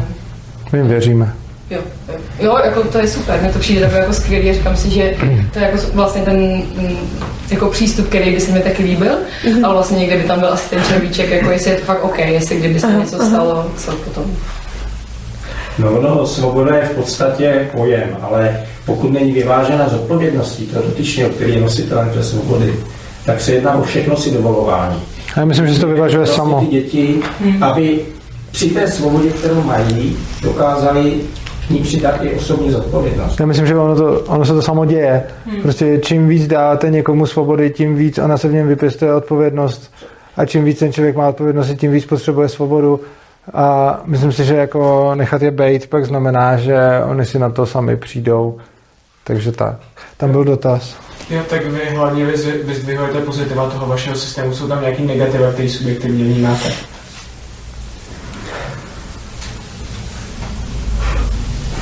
Myslíte jako oproti klasické škole? Oproti klasické škole, nebo jako celkově, jestli tam jsou nějaký negativa? Jako pro mě osobně ne, ale eh, je, může to být těžký pro ty děcka v některých situacích, když jim to třeba eh, někdo nějakým způsobem dává sežrat, že třeba právě ještě něco neumí v sedmi, v osmi letech. Jo, tak to, to by třeba mohlo být nějaký jako negativum, že ale ono to, ono to nemusí umět ani ty děti na těch běžných školách, to, že si to ty školy dávkují prostě po ročnících, to je na nich, jo. A jako kdyby i oni si to pustili, tak to, tak to nikomu nepřijde divný a viděli by to jako, že, že to je v pořádku, ale ono se to líp kontroluje, když to jde prostě po těch ročnících a je to pro ně jednodušší. Jo, takže to, to si myslím, že třeba tohle by jako mohlo být nějaký negativum. Já myslím, že důvod, proč žádný děcko od nás, od nás neodešlo ze své vůle, a stejně tak jako je tam spousta děcek, který nemají rádi prázdniny a víkendy, protože nemůžou do školy. A na rozdíl od klasické školy máme spíš problém s tím, že oni nechtějí pryč, když ta škola skončí, než bychom je tam drželi. Takže když je půl pátý, tak eh, je potřeba ty děti vyhazovat ven a když jsem tam já, který jsem z Prahy a přespávám ve škole, a, tak se mě vždycky přijde zeptat, jestli tam můžou spát se mnou, takže tam málo kdy přespávám sám. A jako, myslím si, že tohle je zapříčinění i ze- stejného důvodu my dva k tomu asi nemáme, já taky nemám žádný negativa k tomu, protože ten systém té školy je nastavený tak, že když něco nám vadí, tak to otevřeme na sněmu a tam se o tom mluví. A není možný, aby mě někdo přehlasoval. Takže když mi něco vadí a já to otevřu, tak vím, že se to bude řešit tak dlouho, dokud s tím nakonec nebudu spokojený, dokud s tím všichni nebudou spokojeni. A tohle v podstatě zaručuje, že když bych odpověděl ano na tu otázku, vidíte tam nějaký negativum, tak ho budu řešit hned, jak ho uvidím.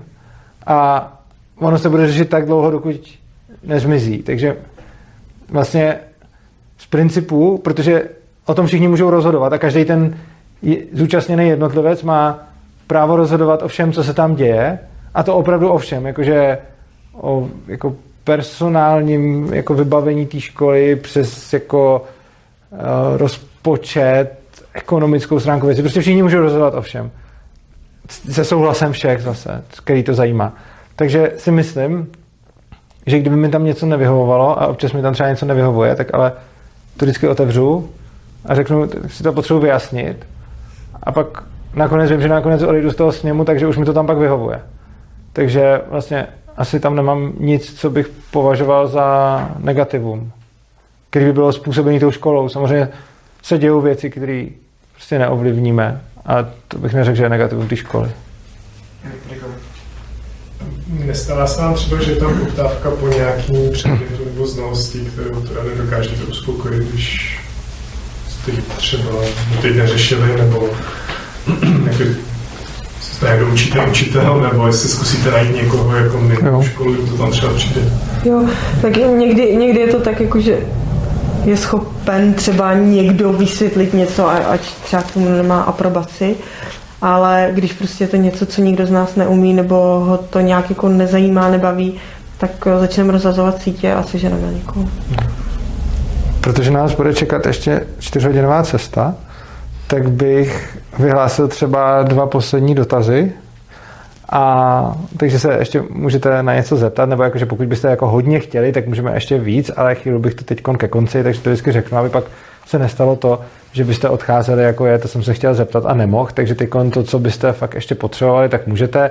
Obecně dávám dva, ale může být jeden, dva, anebo pokud by to bylo nutné, tak i teoreticky víc.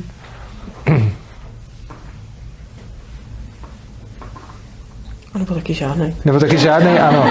Takže pokud někdo nemá dotaz, tak to můžeme ukončit. Pokud někdo má, tak uh, ještě... Mě by třeba bylo líto to ukončit takhle náhle, víš, jak se to řekne, vždycky jsem... A, ano. Dobře, uh, učíte, učíte nám filozofii? To tam lekce filozofie? Ne. Ne, to je škoda. A nikoho tam nezajímá filozofie. Tak bych to neřekl. Uh, spousta součástí toho, co by se učilo ve filozofii, učím já třeba ve své lekci svobody, jenom se to nemenuje filozofie, že bych měl jako lekci filozofie. A myslím, že ještě na další, minimálně ještě na další kolegyně tam jako Máte taky představitel.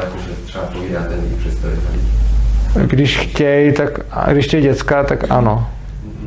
A znáte Nick Landa? Ne? Takže ne, je to je škoda. Ty znáš? Ne. ne. Tak neznáme ani jeden. Dobře. Tak uh, ještě nějaký dotaz? Je? Já se chci Dobře, tak dva, dva poslední teď budou. Ano. Já se chci zeptat na ten gameplay, jak funguje. Tam se dělají taky nějaké jako přijímačky, nebo...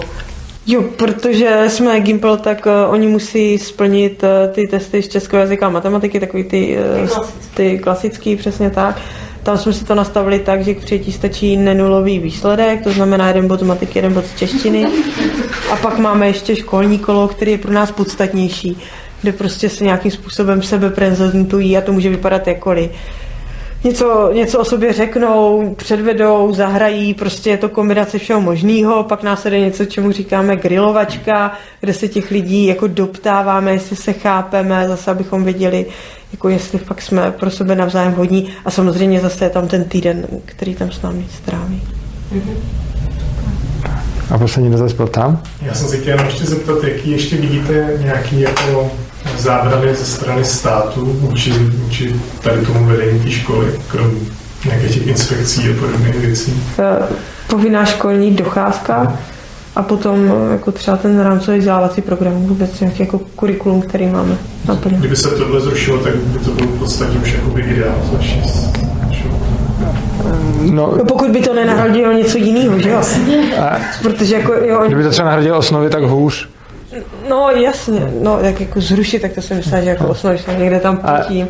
Ale jako ono to totiž může fungovat tak, jako, že jako nemusí být povinná školní docházka, vymysleli by něco jiného a třeba ještě horšího. Takže. A on jako celý školský zákon je problém. Jako tam je spousta věcí, které jsou povinný splňovat a to, co by nám stačilo, by bylo, kdyby to bylo jako celý dobrovolný. Takže aby ty školy, které to chtějí splňovat, by to mohly, aby bychom mohli říct, hele, my to nebudeme splňovat, tak nás nechte bejt, neposílejte se nám sem inspekce, my bychom byli, a neposílejte nám sem klidně ani prachy, jenom nás prostě nechte a my tady budeme žít. A tohle by bylo pro nás ideální a tím pádem bychom nemuseli ani nikoho hodnotit, nemuseli bychom dělat ty vysvědčení, nemuseli bychom nikam nic administrovat, papírovat a tak dále. A takhle bychom si to představovali ideálně. Dobrá. A děti potřebují ten papír, ale že jo? Často ne, dě- třeba někdy ho pálej, když ho dostanou. Ano, jo. Ano. Někdo chce, aby děti dostali ten papír a děti s ním dělají pak hodně různých zajímavých, kreativních věcí. Náš malej třeba, co je na domškoláctví, tak ho vůbec nezajímá vysvědčení, absolutně. To ty naše taky ne, no. Ale když jde potom na střední školu, tak tam se něčím jako musí prokázat. Tam, tam je vystavený těm dalším dětem, kteří jdou ze standardní školy, který tedy nějaký známky mají. A teďko. Tak pálej to ty, kteří nepotřebují to někam rozumím. Ne, to je, to je mimochodem super, jo. Eh, Když řekneme, děti si dají známky, jaký chtějí, tak většina lidí řekne, no jo, takže si dají sami jedničky. Nedaj. A nedají si sami jedničky. A dokonce si často nedají ani to, že si řeknou, no já nejsem tak dobrý, tak si tady dám dvojku. Ono je to často tak, že mi to fakt jedno a že chápou, že to vysvědčení je k ničemu. Takže třeba si dají sami čtyřky, protože se mi líbí čtyřka. A někteří po nás chtěli osmičky, pak jsme museli říct, že to musí mít nějaký rámec 1 až 5 a jim to teda jedno. Takže samý jedničky dokonce ani není to, co si dávají standardně. Jakože samý jedničky není typický výstup eh, našeho děcka, který mu řeknete, dej si známky. On si dá něco.